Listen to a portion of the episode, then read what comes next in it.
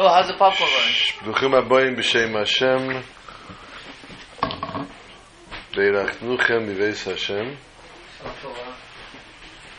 Welcome to our weekly Wednesday night shiur. Tonight is Chodesh Shvat, Chodesh Shvat. He's having his haircut in two weeks. No, three weeks, Chaf Aleph Shvat actually. Three weeks from today. Um, Shvat, also as I believe we spoke about last week, is the beginning of a milestone of the Jewish year. As the Chodesh Shvat begins, the cycle every two weeks is a Yom Tov. After the Chodesh Shvat, in two weeks is Tu B'Shvat. Two weeks later is Chodesh Adar. This year there's two Chodesh Adar. So then the week after that is Purim Katan, then Rosh Chodesh Adar, then Purim, Rosh Chodesh Nisan, Pesach, and etc. Rosh Chodesh Iyar. Every two weeks, every 15 days is another Yom Tov Mitzvah. So the Abish will take a help that the Yom Tevim will flow and will add Yom Tevim be Yisrael the Frat of this month, the month of Shvat, where Tu B'Shvat is a tremendous, very, very, very great Yom Tov. The Rosh Hashanah Leilanes, which we met Hashem, we will discuss Habalenu the Teva in two weeks. Other occasions in Shvat, next Shabbos, Miyat Hashem will be Yud Shvat, which we will also be discussing Miyat Hashem next week. Good. This week Shabbos, Pashas Boy. Whether it snows or it doesn't snow, it's going to be Pashas Boy. no matter what the weather is going to be, the Shabbos will be. If it does snow, and the weather forecasters actually get it right once, then Hashem should bench everybody to be safe, and sound, and secure, and should be able to uh, get to shul. Don't let a little bit of snow, a little bit of snowflakes interrupt your trip, your journey to shul. If anything, everybody should come out in, in greater numbers this week to show that the weather, the inclement weather, they're expecting six to eight inches in New York, and they're expecting five degrees weather Friday night, etc., etc. All that they're expecting, eleven, God should bless that we shall be able to overcome this nisayon and be able to get to the shul and to any shiurim that we go to. Nothing should, God forbid, be hindered. This week, Pashas Boy is the last three Makkos. As we said last week, Boy is Gematria 3, and therefore the last three Makkos are discussed in this week's Pasha.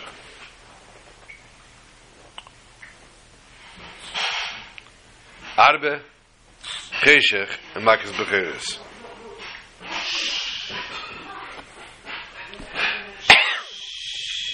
A threat.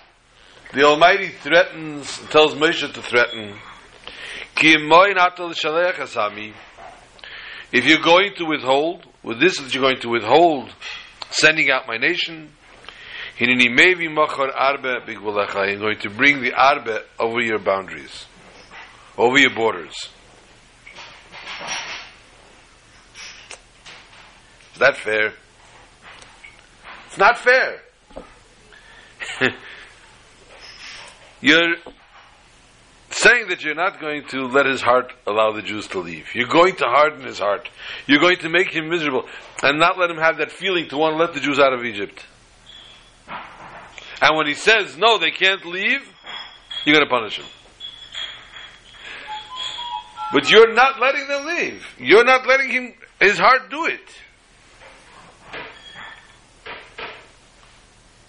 So why be punished with the arbe? If the arbe is a subsequent punishment, his locusts are a subsequent punishment for him not allowing the Jews to leave, but he himself, the Abish himself, says that I'm not allowing him to get his heart softened.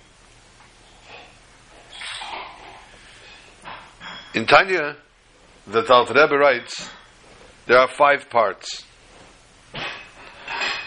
There's the Kute Amorim, Sharichet Vemuna,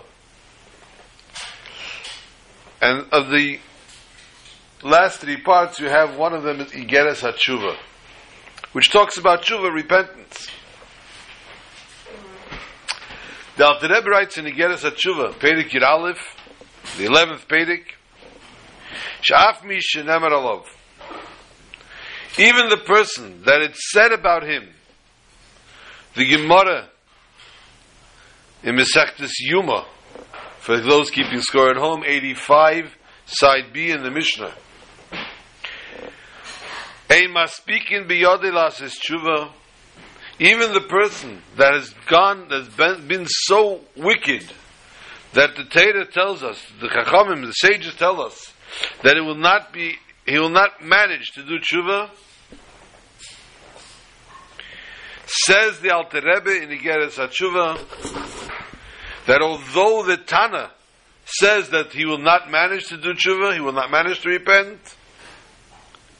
the Alter Rebbe writes, he named Dachak, Dochak, when it's Chazik, when it's Gaber, Al Yitzrei, was a tshuva mekablen tshuva But if he really devotes himself and pushes himself and changes himself and works on himself and does repent, his repentance is accepted.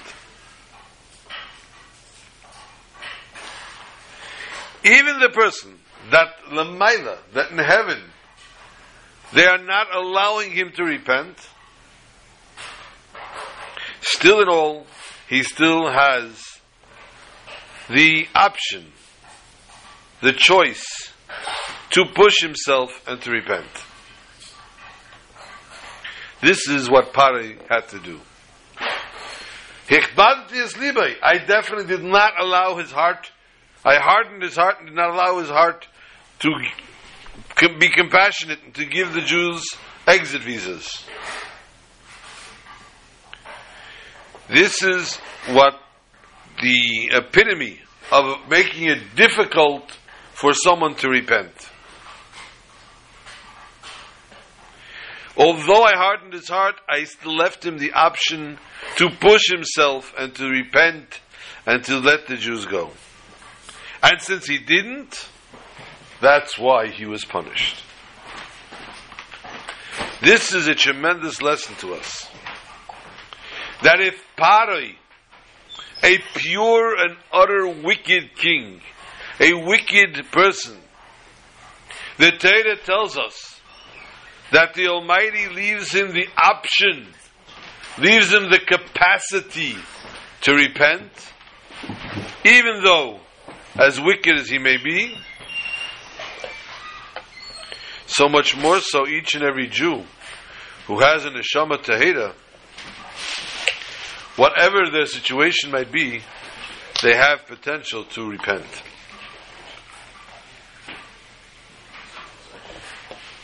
Off the schedule. Thank you.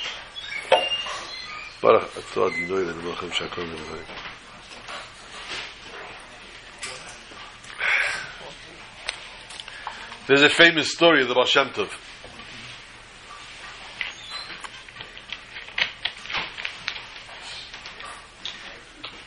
A Jew who was not a chassid of the Baal Shem Tov, who was actually an antagonist. It's actually, I really thought when she rolled the bottle, that cup was going flying. we did, we were really missing that last. Um, was actually an antagonist of the Tov, had fallen into very dire straits, and had lost all his money. Um, try what he may, whoever he spoke to, whatever he went to, nothing was helping. Somebody recommended to him that he goes to the Baal In the time of the Baal Shem Tov, this is the beginning of a, excuse me, of an era that a tzaddik, blessings and giving blessings and accomplishing.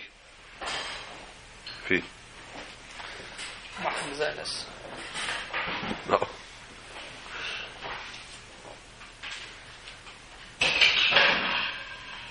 So a lot of people tried to see what it's all about, and a lot of people were very against what was going on. He was one of those people. They called him the sect. Later, actually, they were given the name the sect. In the time of the Baal Shem Tov, they didn't have any name. The Baal Shem Tov himself was, by the people who didn't like him, including his brother-in-law, were really, really he was really, really put down. They consider him a total lunatic. The wife could no longer tolerate the financial straits, and she told the husband, "Please, I want you to go travel and ask a blessing from the Baal Tov." No, he couldn't push it off any longer. His situation was not getting better. He went to the Baal. And as he came into the Baal Shem Tov and told him his, fli- his plight, told him his dilemma, told him how he lost everything, the Baal Shem Tov put his holy head in his hand for a moment and thought. And then the Baal Shem Tov reached into his drawer and took out a candle and a match. He handed him his candle and a match, and he said, and he concluded his meeting with him. Man was furious. He's furious. I knew this guy's crazy. I told my wife he's crazy. What does he do? He gives me a candle and a match. I take almost my last penny to travel to him, and this is how, this is my quote unquote blessing I'm getting from him. He was fuming mad. And he left. And he began his journey home. And the first resting place that he found was an inn, a wayside, a roadside inn. And he went into the inn. And the man sees him there, and he says to him, Shalom Aleichem, who are you? Where are you coming from? And he says, I'm coming from the Baal Shem Tov.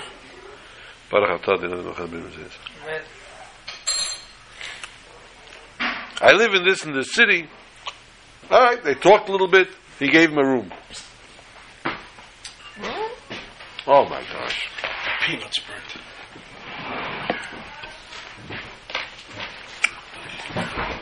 Oh.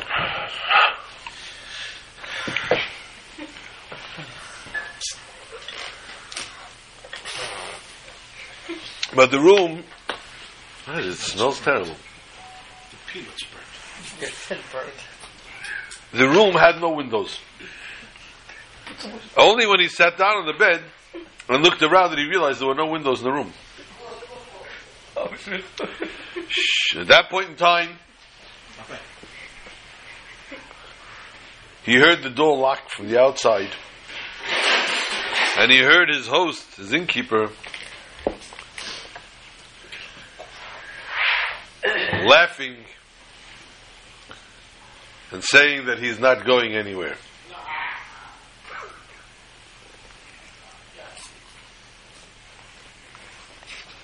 Man was petrified. Gotta let it cool down. The room was pitch dark. He couldn't find anything. How does he get out?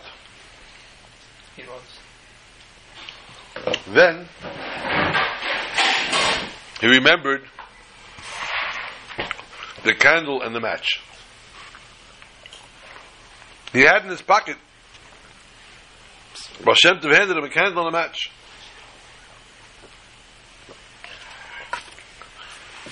He took out the candle and the match. He lit the, ma- the candle, and he started to search. And he looked under the bed, and he saw a trap door. He moved the bed, and he opened the trap door, and much to his dismay, situation is not getting any better. In that trap door was a pile of dead bodies. This guy is a mass murderer, a serial killer, as we call it. That's what happens when you put too much sugar on your cornflakes in the morning and you put sour milk. You call a serial killer, yes. And um, he realized that he's the next one. This guy probably, nobody finds this in, so he kills whoever comes in and he takes their money and that's it, and the end. So he chapt sich on a secret, he chapt sich on a thought, a plan. He asked one of the dead bodies if they don't mind if they help him. They didn't answer. They didn't say no, so he says, "Okay, it must be yes." And he took out one of the dead bodies and he put it on the bed, under the blanket, under the on onto the pillow. And he climbed into the ditch with all the dead bodies. He closed the trap door on top of him and he pulled the bed over him. Middle of the night, he hears he's lying there with all these stinking dead bodies and he hears the door open and the innkeeper is coming in and he says now you're joining everyone else in this hotel. And he takes a stick or something and he starts to beat the body in the bed to death again. Again obviously because he already killed his body once before. He didn't know that was a dead body. It was dark. He wasn't looking. He saw a body in the bed. He just killed it. And he said, okay, you're not going anywhere. I'll take care of you in the morning. And he walked out of the room and he obviously left the door open because the dead body's not going anywhere. the man climbs out and he looks around him and he, he's shaking from head to toe.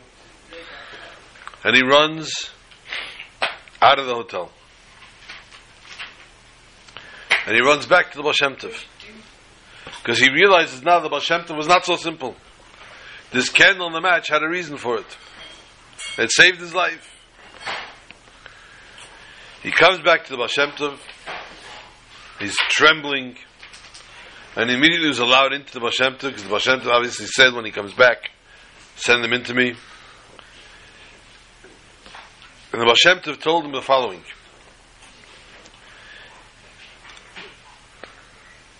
there was a decree on you. A decree in heaven that you were to die. But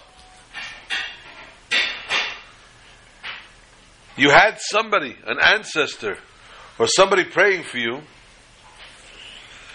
that said, Ani chashav kemes. A poor person is like a dead person. And therefore, he should lose all his money he'll be considered dead and leave him alone. And therefore you lost your money. But it didn't help. And the decree was still pending. You came to me and I saw the decree still pending. I didn't want you to die. I realized that if you would lie together with the dead bodies and feel what death was all about, maybe this would be enough to nullify a decree. And kachav,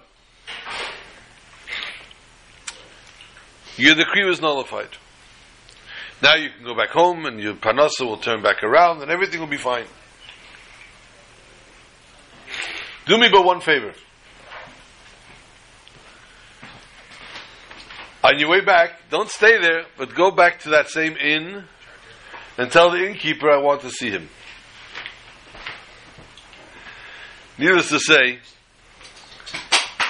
when a dead body walks into the inn and gives the innkeeper instructions, he's not going to hesitate for a minute.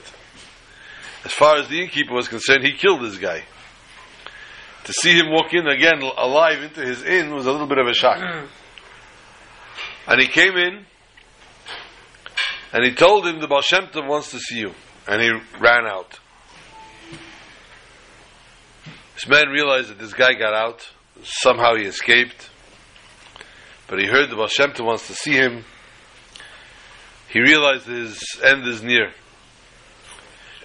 he went to the Baal Shem Tov and he started to cry and to beg and to plead that he should be given a way of repentance, a way to do tshuva. Baal Shem Tov told him that you killed many people. It's not so simple. But, says the Baal Tov, if you will do a real tshuva, perhaps you'll be forgiven. He says, I'm willing to do anything.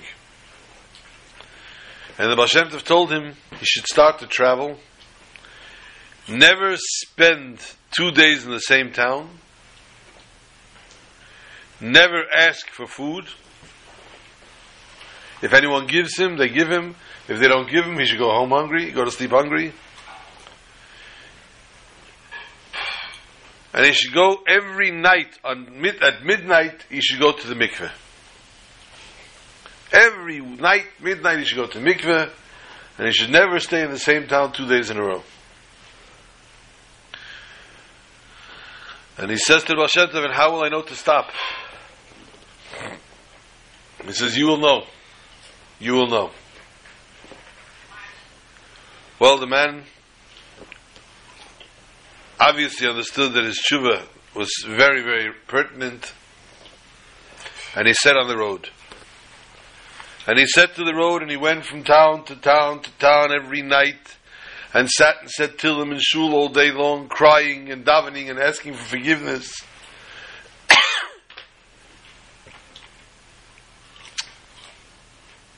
for years. This went on for years that he didn't sleep in the same town two days. Never asked anybody for help and got whatever he could. Someone gave him had Rahmanis. And every night, midnight, he went to the mikveh. Did you teach yourself? One night, after several years of this tshuva, he was sitting in his medrash. He was saying Tillim or he was learning. It was 11 o'clock. And a storm broke out. And a man walked in wet from head to toe. And he sat down with him. And he asked him, Could you learn with me? He said, I don't have much time, but yes, I would learn with you. And they started to learn, and the man started to ask him some very difficult questions. And the questions went back and forth, and they, they kept asking and they kept answering, and he was really not letting him go. And the man saw that it was a quarter to twelve. He has to stop moving. He has to get to the mikveh. It's five minutes away. And but this other man won't let him leave. He kept asking him questions and asking him and different things and different topics and different subjects. And finally, the man picked himself up and started to run out the door. And the man started to chase him and started to hold on to him, started to pull him back, and the storm is raging outside. And this man is literally hanging on to him, begging him not to leave him. Hold on, wait, learning with me. Don't leave me yet. He practically carried the man on his back. And he got to the mikveh. And he went inside, and the man wouldn't let him go out. And the man was trying to hold him back from the door, and he wouldn't. And he fought, and he fought, and already it's already two minutes to twelve. And he tried to open his coat, his buttons, as he opened the button, it closed again. And this man was standing there by the door screaming, I don't want you to go to the mikveh. And whatever he tried to do, he untied his shoelace, it retied itself. And he saw this was trouble. And he saw, and another few seconds, it would be midnight. He knew he couldn't hold the back anymore, he wouldn't be able to make it. He jumped in with his clothes into the mikveh. And then this man that was disturbing him grabbed the doorposts of the mikveh and tore them out and threw it at him in the mikveh and told him, now your tshuva was accepted. This is the Satan who was trying to stop him from doing his last minute of tshuva. So we see, no matter how severe and hard the tshuva was, The man was actually able to do it if the man tries to it and puts himself to it. And the tshuva ultimately is accepted. And this is why Pare was given this warning to tell him the very same thing. You must devote yourself to work on yourself to do tshuva. The second of the makkahs of this week's pasha is the makkahs choshech. Makat choshech. Con Edison was very involved. Or Lilco, or whatever other Don't, company. don't, don't, don't talk out of the you know. You have a storm coming. Okay, people don't like his interjections. Vayicheshech afela says the pasuk. Rashi explains v'lama hevi aleim cheshech why was darkness brought upon them. One reason is shechipsu Yisrael v'roes kleihem. The Jews looked, they searched through the Mitzrayim's houses, and they found all the riches, the silver and the gold. Ukashiyotzu, when they left Mitzrayim, Vayusheyalim mehen, and they wanted to ask from them to lend them. Vayu eimrim eim biyadenu klum, we don't have anything. How is it? Aimer lei, say to him, ani ra'isiv v'beischa, v'mokim pleinihu. I saw the gold, I saw the silver in your house, and it's in this and this place. Ay, ay, ay. What a strange story. Rashi says, Chipsu Yisrael. The Jews searched. But the Medrash Tanchuma says something different. The Medrash Tanchuma says, Shahaya Meir of Yisrael, Umar lehen kol kli kesef v'zov. V'chuli. It lit up for the Jews. And it was like radioactive lights on all the gold and the silver. As soon as you walked into the house, you saw exactly where everything was. But Rashi doesn't use that. Rashi says they went to search for it. Why does Rashi change the pshat from the medrash?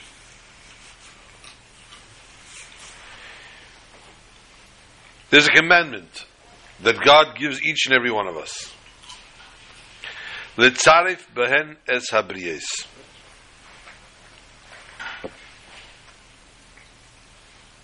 There are things, mitzvahs, that we simply need to put our hand or finger to it.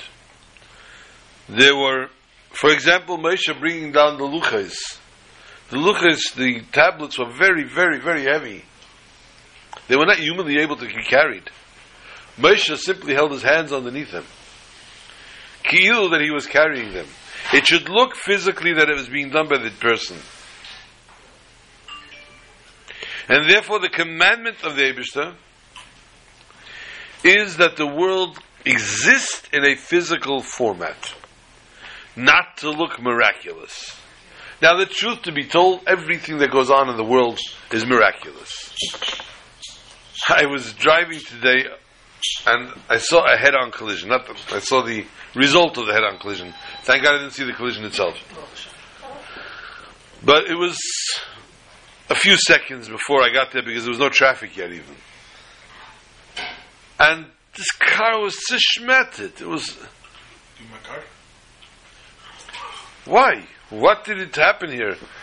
What brought this car here and this car here at the same time? Or sometimes we use the expression to do X, Y, and Z and then let nature take its course. Where does nature come to play? The fact of the matter is, everything is done by God. Every moment that we have in life, every breath that we take, every step that we take, every wink of our eye is a miracle. And therefore, nothing happens by its own. But the Almighty wants that people should l- make things look as if nature happened. when the tree blossoms or when the trees fall, the leaves fall off. When the birds fly south to migrate when it's cold. And they fly back north when it warms up again. Why should they come back?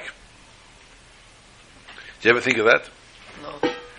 The birds are in cold in New York. They get cold in New York. You ever see them fly? It's amazing how their formation, they fly in, and they fly south when it's warm. For those from Atlanta that were in Florida, you saw all our New York birds. Hope they are well. Good. Um, here's a Florida list. Including some of the old people. Why come back here? What makes the bird think Food. that it's warm? There's food wherever they are. They're there for, a whole, for all the months of the winter. It's too hot. Their food stamps, huh? They have to renew their food stamps. Section 8. The bird is fine where he is now.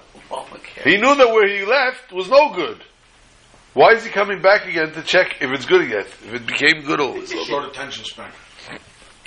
Did you just Google search it? This is why the Almighty created the world that it should look like a natural status. That the person does a mitzvah, it should look to see the person does this on his own. And this is therefore we see the commandment when it's saltam es mitzrayim. It had to be done in a natural way.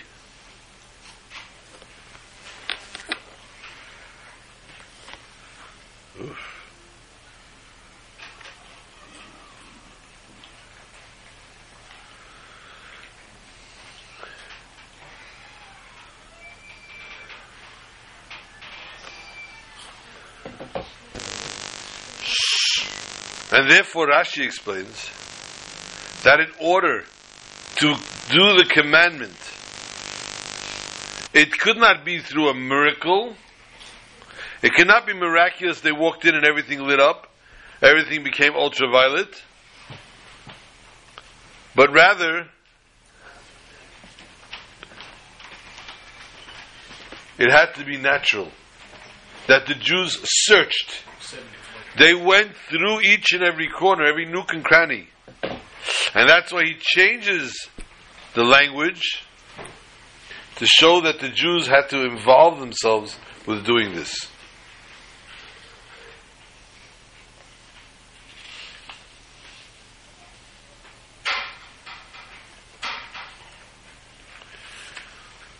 When it comes to the leaving of Egypt, קיים השם כחצי סלילה אני יצא מתך מצרים.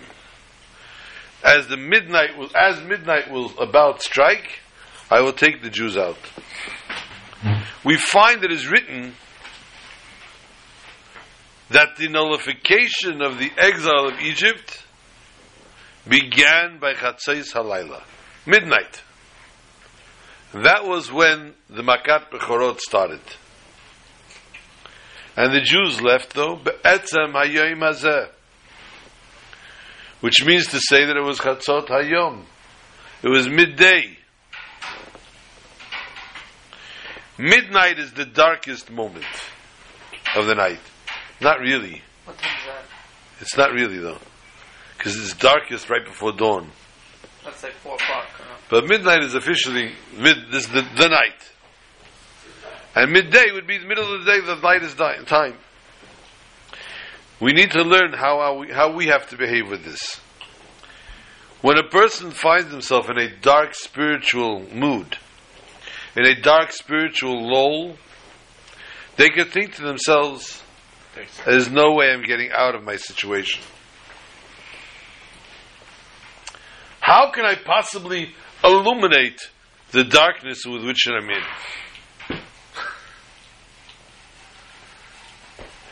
That tells us the person needs to wait a certain amount of time only until it becomes light from spirituality. Once the light of spirituality comes about, then it will be easy for them to nullify the darkness, to drive away the darkness, and they will be able to bring themselves and free themselves from this. And this is the lesson of Kachatzeis Bachatzeis halayla. That immediately began the nullification of the redemption of Egypt. By midnight.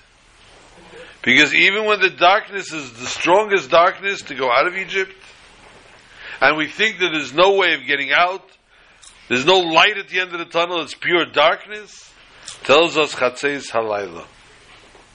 And the same is the other way around.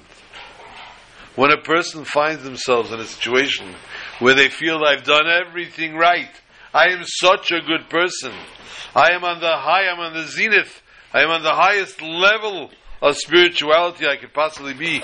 I am etzem hayom hazeh. He could think to himself, I'm good enough. I'm good. As they say in America. I'm good. I can't stand that expression. Yeah. Tells us that Teda they need to go out of that situation as well. And they need to rise up that even their etzem hayom hazeh, even their midday should be in a situation where the person says, This is not good enough for me. I need to rise up higher than this.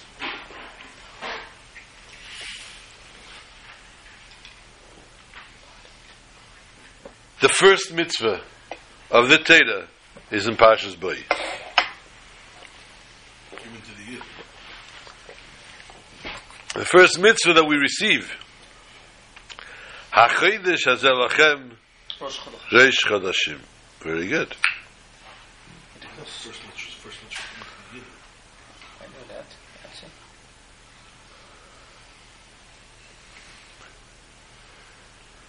Moshe and Aaron were told together. The Almighty shows them the moon. Hachidish zelachem reish chadashim. The Rambam writes in Hilchas Kiddush Hachidish, Bezdin does a calculation. And according to the calculation that was done by the Astrology. all different astrologers, etc., until they know when it's possible that it could be the Shchedish or not, which is approximately 30 days. If, in a time where the calculation could not possibly be that the Levana should be, should be seen, and two witnesses come and say we saw the Levana, we won't believe them. In the olden days, for those of you who are not aware of this, in the olden days they used to have two witnesses had to come to Besdin and say we saw the Levana. When they first started seeing the moon, the first sighting of the moon, they were then separated and they were asked questions, and if they answered, they, eh, if their question, their answers coincided, then Bezdin would say, okay, they'd send the Shluchei Bezdin out, and they would light on the top of the mountaintops to have had big torches, and they would each one would light. They would one torch would be lit, and when the next mountain saw that torch being lit, they lit their torch, and when everybody saw the torches lit, says the Mishnah, then Rish was declared. If, however, these witnesses came in and they answered all the questions correctly, and then the Bezin sat down and made a cheshbon, a calculation, and it was the 24th or 25th day from the last Rish they said, We are sorry, we cannot accept your testimony. This is the Mishnah in Rosh Hashanah, Perik Beis, Mishnah Vav, in case you're keeping score at home. Second Perik, sixth Mishnah, Rosh Hashanah. The Tetzvis Yomtiv asks the question. If Bezdin knows what day the moon has to be seen, why witnesses? What do we need a whole witness business for?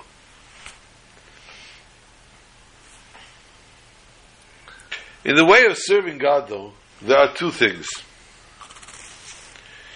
There's serving God according to what we understand with our seichel, and we feel with our heart, which is considered serving alpitam vedas, reasoning, and then there's serving God, the second way, through the soul, through the neshama. Which at that point we have total nullification, we have self nullification. And we are higher than understanding with our seichel. Jews are compared to the Levana. We're compared to the moon. And just like the Aveda of the Jew has to be in these two ways, the same thing Kiddush HaChedesh has to have two things.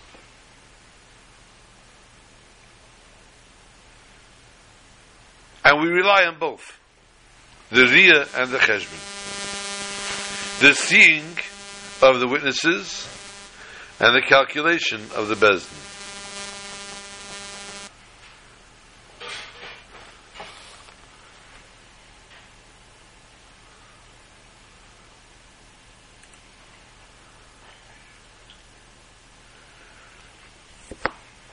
Each Chodesh has its own mitzvahs, has its own service.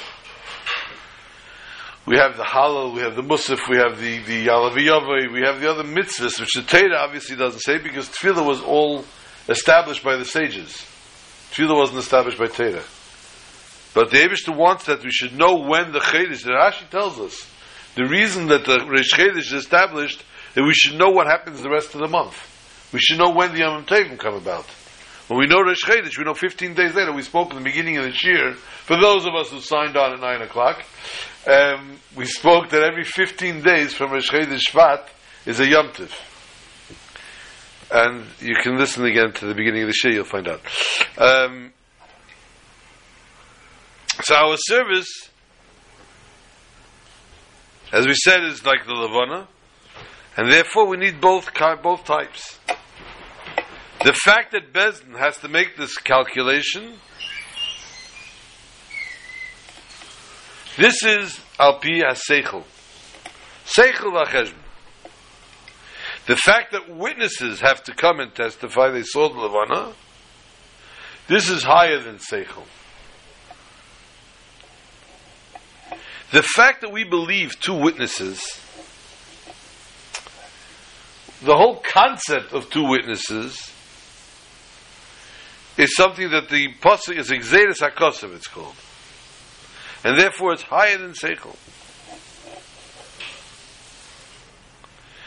And we we can rely on this that the edim, the witnesses are testifying with a total confidence, which is ultimately should be higher than the cheshbon of the bezin. But we still say that if Bezin's calculation will show that it's not possible what the Adim are testifying, then we will not accept it.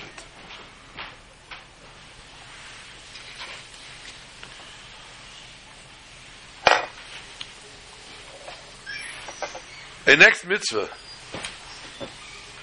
that the Torah gives us in the Parsha is the Korban Pesach.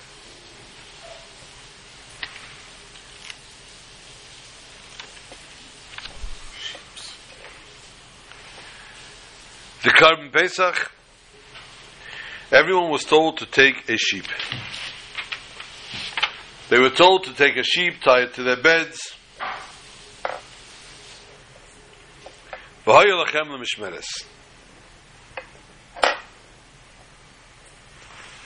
Says Rashi, Masya ben Eimer. Masya ben would say, he says, I've passed over you, and this is referring to the blood. A, sw- a promise, a commitment that I made to Avram, says God. is one of our Redeemer's children. But they did not have any mitzvahs to get themselves redeemed for it. Therefore, says the Almighty Nasalaim Shtei Mitzvah gave two mitzvahs. Blood. Dama Pesach v'dam Milah. The blood of the Korban Pesach and the blood of the Milah. Ve'emen, they says, Gam es b'dam berisecha shalachti esirayich miberim b'mayim. Also from the blood of the bris that I've sent to you, which I've bound myself with you, from the ditch that has no water. Then Rashi reverts, says it Maskir, Levisha hayu shitufim b'avedah zara, because they were so involved with Avodah Zarah, with the idol worship. Amalam, he says to them, Mishchu kulachem, mishchu yedechem b'Avodah Zarah, kulachem tzeim shal mitzvah. Stretch out, reach out your arms, take the mitzvah away, from, turn from your Avodah Zarah, from your idol worship, and take for you a sheep of mitzvah. Why does he bring down for this whole mitzvah over here? Why is he bringing the raya of the pasuk games birdam berisech berischa shalach nisraich? And also, why does he have to talk about the bird aim b'mayim, the ditch that has no water? It doesn't fit in the whole sequence of talking about the mitzvah of taking the korban pesach. Again, looking at the way a person serves God, Why were the Jews shtufim b'avodah zarah? Why were they so involved with this idol worship? We look back the story of the selling of Yosef. The pasuk tells us, "V'habeirek ein by mayim." The ditch was empty. There was no water. Rashi tells us, "Mayim ein bay nechashim v'akravim yesh bay." There was no water, but there was scor- snakes and scorpions. Elsewhere, the Rebbe explains that this is a hint in the way we serve God. A person cannot waste a single moment of his day. Idle time, wasting of time, is the biggest crime. Because if the head is not full and involved with spirituality, aim by mayim, because mayim is Torah, aim mayim el Torah, then nechashim v'akravim go in all the other stupidities, Rahman al and the prohibited thing, thoughts enter the person's mind. And therefore, we still have to explain our situation. The reason he brings in the end the pasuk mibeir mayim ein bay water in the ditch there wasn't because the reason that the Jews were shtufim b'avedazara was because their hands were not doing mitzvahs. They were in the situation of an empty ditch, no water. And therefore, the Chashim Vakrav Rachman al came in.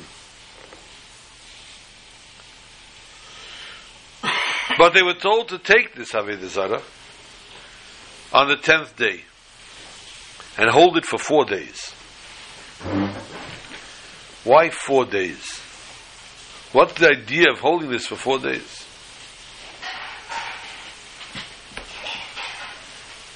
And what does that come to the concept of the Shtufim Ba'alilim?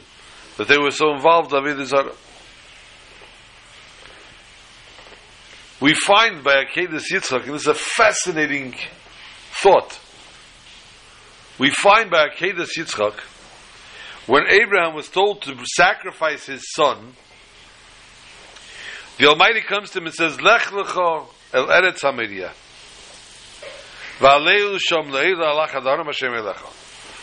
Go to Haramari and bring your child as a korban on one of the places, exactly where I show you. I'll show you really where.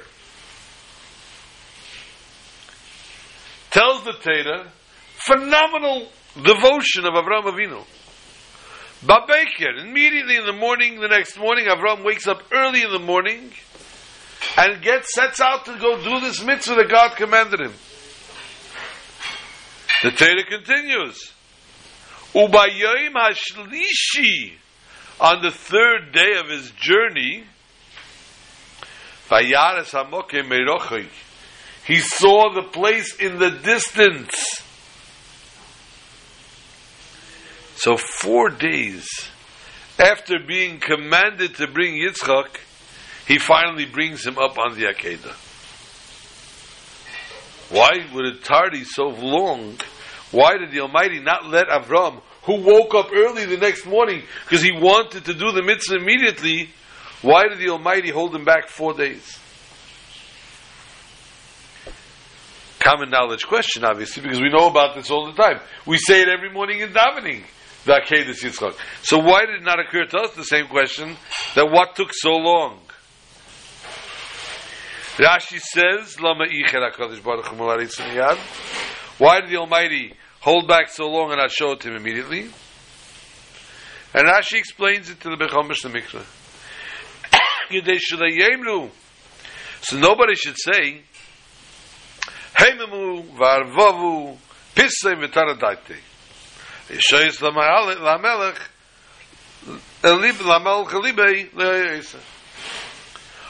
If he would have gone the next morning immediately and taken Yitzchak and thrown him on the Akedah and brought him to a korban, people would have said, listen how people think. He was not in his right mind. He just finished talking to God, so God, he was really in a tizzy, and he took him and he, and he shechted him. If he would have been able to think this over, logically, sat down and thought about it, he never would have done this. It's a crazy thought. He took his son and sacrificed him on a korban. If he would have had time to think about this, he never would have done it. Said the Abishter, you're right. You're going to think that way. You're going to imply that Avram was, was doing out of out of uh, emotion, uh, just lack of, of, of thought. Therefore, says Abishter, go four days. In four days' time, till he brought till he brought him up onto the Akedah, he had plenty of time to think. He traveled for four full days before he did this. He was calm, he was relaxed, he rethought it and thought it over and overthought it and outthought it. You know how many times we sit down and we think about something, we're going to do it and we won't do it. Maybe we should do it, maybe we shouldn't do it. It could be that it was a good idea to do it, maybe it's not such a good idea to do it. And therefore you ultimately sometimes do it and they come to a definite maybe.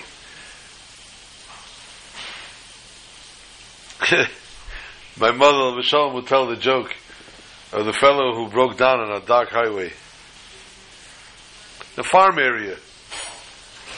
There's no lights, there's nothing. It's this total deserted area. The next farm is who knows how far. It's the middle of the night. He starts to walk. About two miles down the road, he's able to see the light on in the farmer's house. Oh, Baruch Hashem. I'm going to go to the farmer and I'll get whatever I need to fix my car. He starts to walk towards the farmhouse and he's thinking to himself, what do I actually need? I have actually a wrench and I have a spare tire. My whole problem is I don't have a jack. Why would the farmer have a jack? Oh, no, no, the farmer, and he's walking. Farmer has a jack because the farmer has to lift up his wagons and everything. He definitely has a jack. Yeah, you know what? What happens if the farmer says, you know, this is my tool and it's for my livelihood, and and, and uh, I can't give you my jack. Nah. He's walking. He says, no, no, no, no, no, no. How can I think that way? He sees me come in the middle of the night. All I want to steal is his jack. I'm not asking him for his prize horse. I'm not asking him for his best cow. I'm asking him for a jack. Ah, he wouldn't think that way. He, he's not going to think I'm a thief. What kind of thief wants to come steal a jack in the middle of the night? What happens is this guy is just one of these mean people, and is not going to want to lend me his jack. I'm going to get stuck here in the middle of nowhere because this disgusting farmer, selfish, no life, won't give me his jack. No, it's not possible. How could he not? By this point, he's opening the guy's gate and he's going towards the house. How can a person be so lowly to not give a person the jack? And as he's coming up the steps to the house, he's saying, "Well, you know what? I have a feeling I'm going to meet the be- the worst farmer in the world, and this guy is not going to want to even help me with even opening my door to me. He won't even give me the light of the day. He won't even offer me a glass of water. He sees me perspiring and, and just exhausted in the middle of the night. He won't even offer me anything. And definitely not going to give me his jack. And he knocks on the door and he's all angry at the farmer and the farmer opens the door and he punches the farmer in the face. He says, I don't want your jack. The poor farmer tells us the Teda that this is what we explain over here. Shtufim be'alilim. The Jews were so involved with this with this Avodah with this idol worship. Therefore, they were told to take this and keep it for four days. To think it through. to get it out of the system, to look at the very idol worship that the Egyptians worshipped, and to say, I am not going to worship this. Not only am I not going to worship it, I'm going to bring this for a sacrifice. And what was the sacrifice? The Korban Pesach.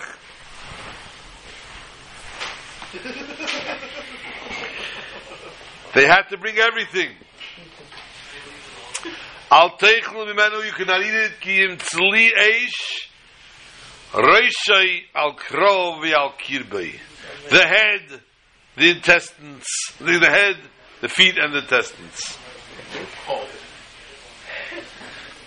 The Medrash tells us when it comes to Karban Pesach, the Jews were commanded to take the seh the Karban Pesach, the way it was served in Avodah Zarah, this is how it to be brought up. This is how a person, and a person had to make it sliesh, roasted it. There are three formats in which a person can work on themselves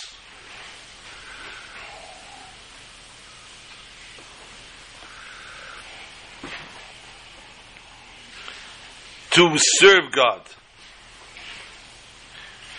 However, as hard as it might be, but he has to strengthen himself and conquer himself. The first is Reisha, his head. The head is the situation of the highest level. The chokhmah the seichel of the person. The person does what his seichel understands, his intellect understands. Then is krov the legs, Legs. the feet that walk on the earth. They're the lowest, which is conquering all the different taivas of the person. And then comes kirvai, the innards, the kishkis. This talks about the entire digestive system of the person. Seichel is intellect. The intestines and the kishkis. The person thinks about his food and his parnasa. That's me. In order to be able to conquer that, this too should always be kosher and should always be done for the service of God. This is what we learn from the Karban Pesach. It needs to be roasted in fire. All three ways of serving God. That should not be done, God forbid, Zarahs. The mind, the legs, and the kishkis. All have to be a korban and a Pesach to Hashem, and to serve Hashem Yisbarach alone. And we should demerit that we're zeichet to bring the korban Pesach. We should merit to bring the blood which we are discussing, the mitzvahs of the blood of the korban Pesach, the blood of Milah, of the bris Milah. We should be zeichet to Zara, Chaya, Vekayoma, to children, to healthy children, to bring them to the to chuppah, ma'asim tevim. Torah mitzvahs, all the different levels that we have to raise our children. But the main thing is that we should have the teacher himself, the main teacher, Melech HaMashiach, teaching us. We should hear from him new words of Torah, even before the snow starts to fall. And we should be hal ben chateinu kasheleng v'chatzemer. Our sins should be whitened like the sin, like the snow and like the white wool. And we should go mechayel el choyel this very Shabbos to Yerushalayim el Hakodesh and boy el Parei. Where the Almighty says, "Come with me to Parei, not lech el Parei, but come with me, because the Almighty is going to take each and every one of us by our hands to Yerushalayim el Shabbat Shalom to all.